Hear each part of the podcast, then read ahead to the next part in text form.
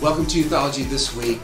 Have you ever heard of the concept called the moderation of reinvention? Several years ago in one of my college courses that I was teaching, we spent multiple lectures on this concept of change. It is the principle of respecting originality while navigating change, okay, opportunity. The importance of the relationship between origin and opportunity. Now think about that. Um, or as I like to say, foundations and frontiers. Okay? The moderation of reinvention is the idea of mindful, careful, and measured invention or change. Okay? Now, you would think in a society that uh, is like ours, that would not be a very popular discussion. Mindful, thoughtful, careful change. No, we like radical change, right? But there are many examples of this concept that we must consider, especially in, uh, in what in what I call a uh, future forward society that we're living in, and this inundation with AI and other forms of innovation right now. How do we decide the scope and the pace of change? Remember, as Solomon said in his writings, um, after pursuing everything under the sun, our pursuits always go back to wisdom. In every pursuit of knowledge, of information, um, we must circle back to wisdom.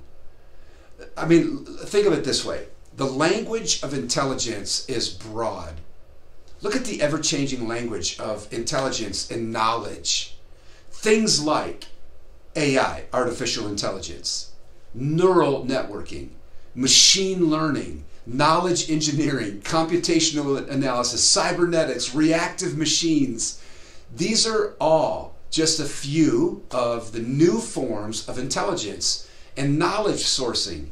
It's this future forward conversation in our society has become pop. Actually, beyond pop and into necessary. Remember, we are not the only civilization that has had to face change. And the future, um, you know, uh, wrestling with innovation and futurism. We're not the only ones. Just look at the changes throughout human history. Okay, think about this changes in medicine and education and uh, currency uh, maybe it's changes in nutrition or communication or technology or government, right? Every era has had to address the same kind of things that we are facing today. I understand that maybe the change that we are facing today is not about inventing uh, or reinventing the wheel, okay? But it may be about neural networking and AI. And how much time are we going to spend with that, with that kind of future forward thinking. So, what do we do? Where's the balance in futurism and change? Where's the balance? I mean, think about it. We have never had more influencers but less disciples. We've never had more technology but less relationship. When it comes to the moderation of reinvention, let's get practical and look at, let me just give you two questions okay, for this uh, this week's podcast. One of the questions I want to I want to ask is is around this idea of the condition of next gen ministry and futurism. We spend so much time worrying about what's popping, worrying about what's next, that we can forget about what's right in front of our face. Most of us as leaders have been moved more by technology than relationship. So that's the first area. I want to challenge you. Are you spending more time with technology or more time in relationship? Okay, so I, I, definitely want to make sure that in the next few weeks that we, we cover this, we've, we've been writing on this. Uh, what is the most important knowledge source that you have? Is, is it innovation? Is it AI? Is it outsourcing? Right? What is the most important knowledge, knowledge source that you have? There are many discussions right now on the future and on change. And we've posted over, over the years on this topic. But let me deal with the question of knowledge source. Okay? Knowledge source is uh, settling on where you are going to get your information. This really isn't complicated. Uh, look at this. 2 Peter chapter 1 verse 3 says this. His divine power has granted to us all the things that we need pertaining to life and godliness. Think about that. Man, many people will compl- uh, complicate the, uh, life and knowledge sourcing. And I think the scriptures have everything we need for life and godliness. The Bible, some of us say we compartmentalize the Bible. We say, well, it's great for spiritual, our spiritual life. But have you ever thought that the Bible has a lot more information in it than just for our spiritual life? There's so much more in the scriptures than simply spiritual help. For instance, in the scriptures, we have all kinds of information on world history, geography, ancestry, economy, business principles, total health management, wellness, and even the future of civilization. What a wealth of information.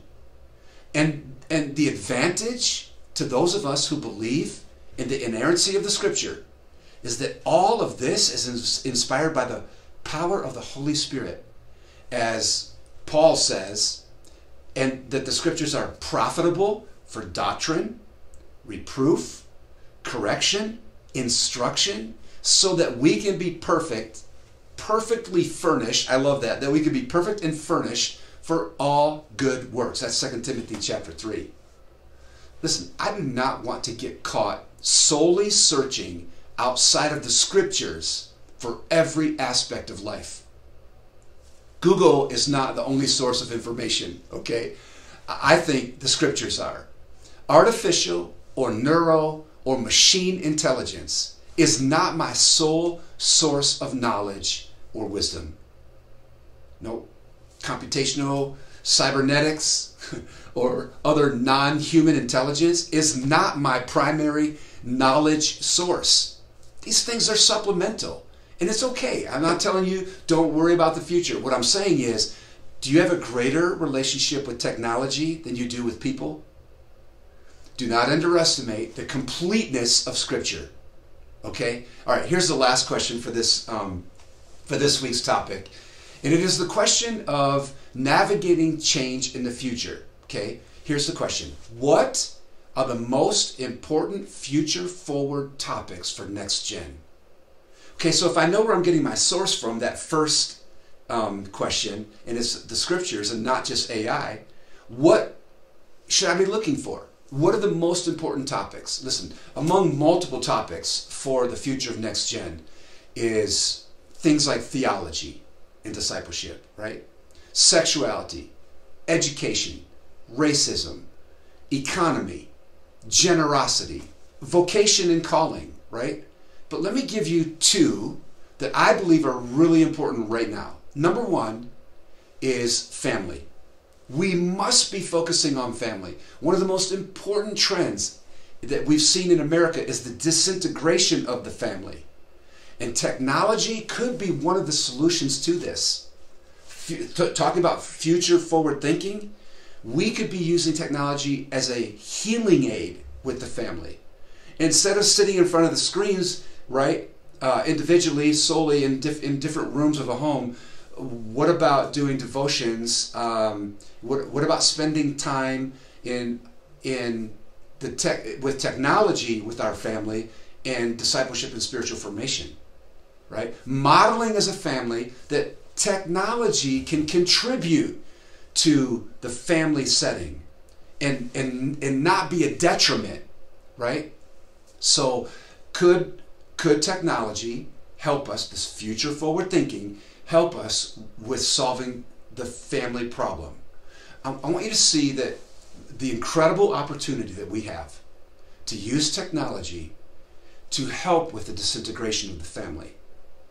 Maybe it is through um, in- internet, electronic, or video resourcing as a youth ministry that, that we can help parents um, parent. We're almost co-parenting, right? We can help parents through weekly resources such as a Zoom a Zoom night four times a year, live social media events that families can um, join in on, emailing a resource every week that, that coincides with our messaging to the parents so they can um, share that in the home. You know, what a talk about a future forward idea. Taking the youth ministry message and series into the home. There are many examples that the scriptures have of people who changed society. David, Esther, Paul, Jesus, Mary, each of them led by the power of the Holy Spirit to impact their generation. We have to do the same thing. We have to say, Holy Spirit, we believe that you are more powerful than technology. We're listen, we are not just stuck in a technological age right now. We're in the age of the Holy Spirit. Do you realize that? And, it, and there's no one, no thing more creative than the Holy Spirit. So think about these two things. Where am I getting my knowledge source? Am I spending more time in electronics and technology or in relationships with humans, right? And then secondly, this idea of change and the scriptures um, in, in technology impacting the, the family. Okay, man, we so much more to talk about. Uh, next week, we're going to get into uh, some more of these topics and how future forward thinking and technology can help us as next gen leaders um, to not be as committed to technology, but to be more committed to the Holy Spirit and our relationship to the supernatural. Okay. Yeah, yeah. Honestly, technology is not supernatural. You understand that? We created that. And I believe deep down inside of every teenager, okay, of our young people, is a longing for the supernatural. And if all you do is stay with AI and cybernetics and all of that, that's not supernatural. What is supernatural is when youth leaders have a greater relationship with the Holy Spirit than they do technology. Man, we're going to unpack that in the next few weeks. God bless you. Thanks for joining us.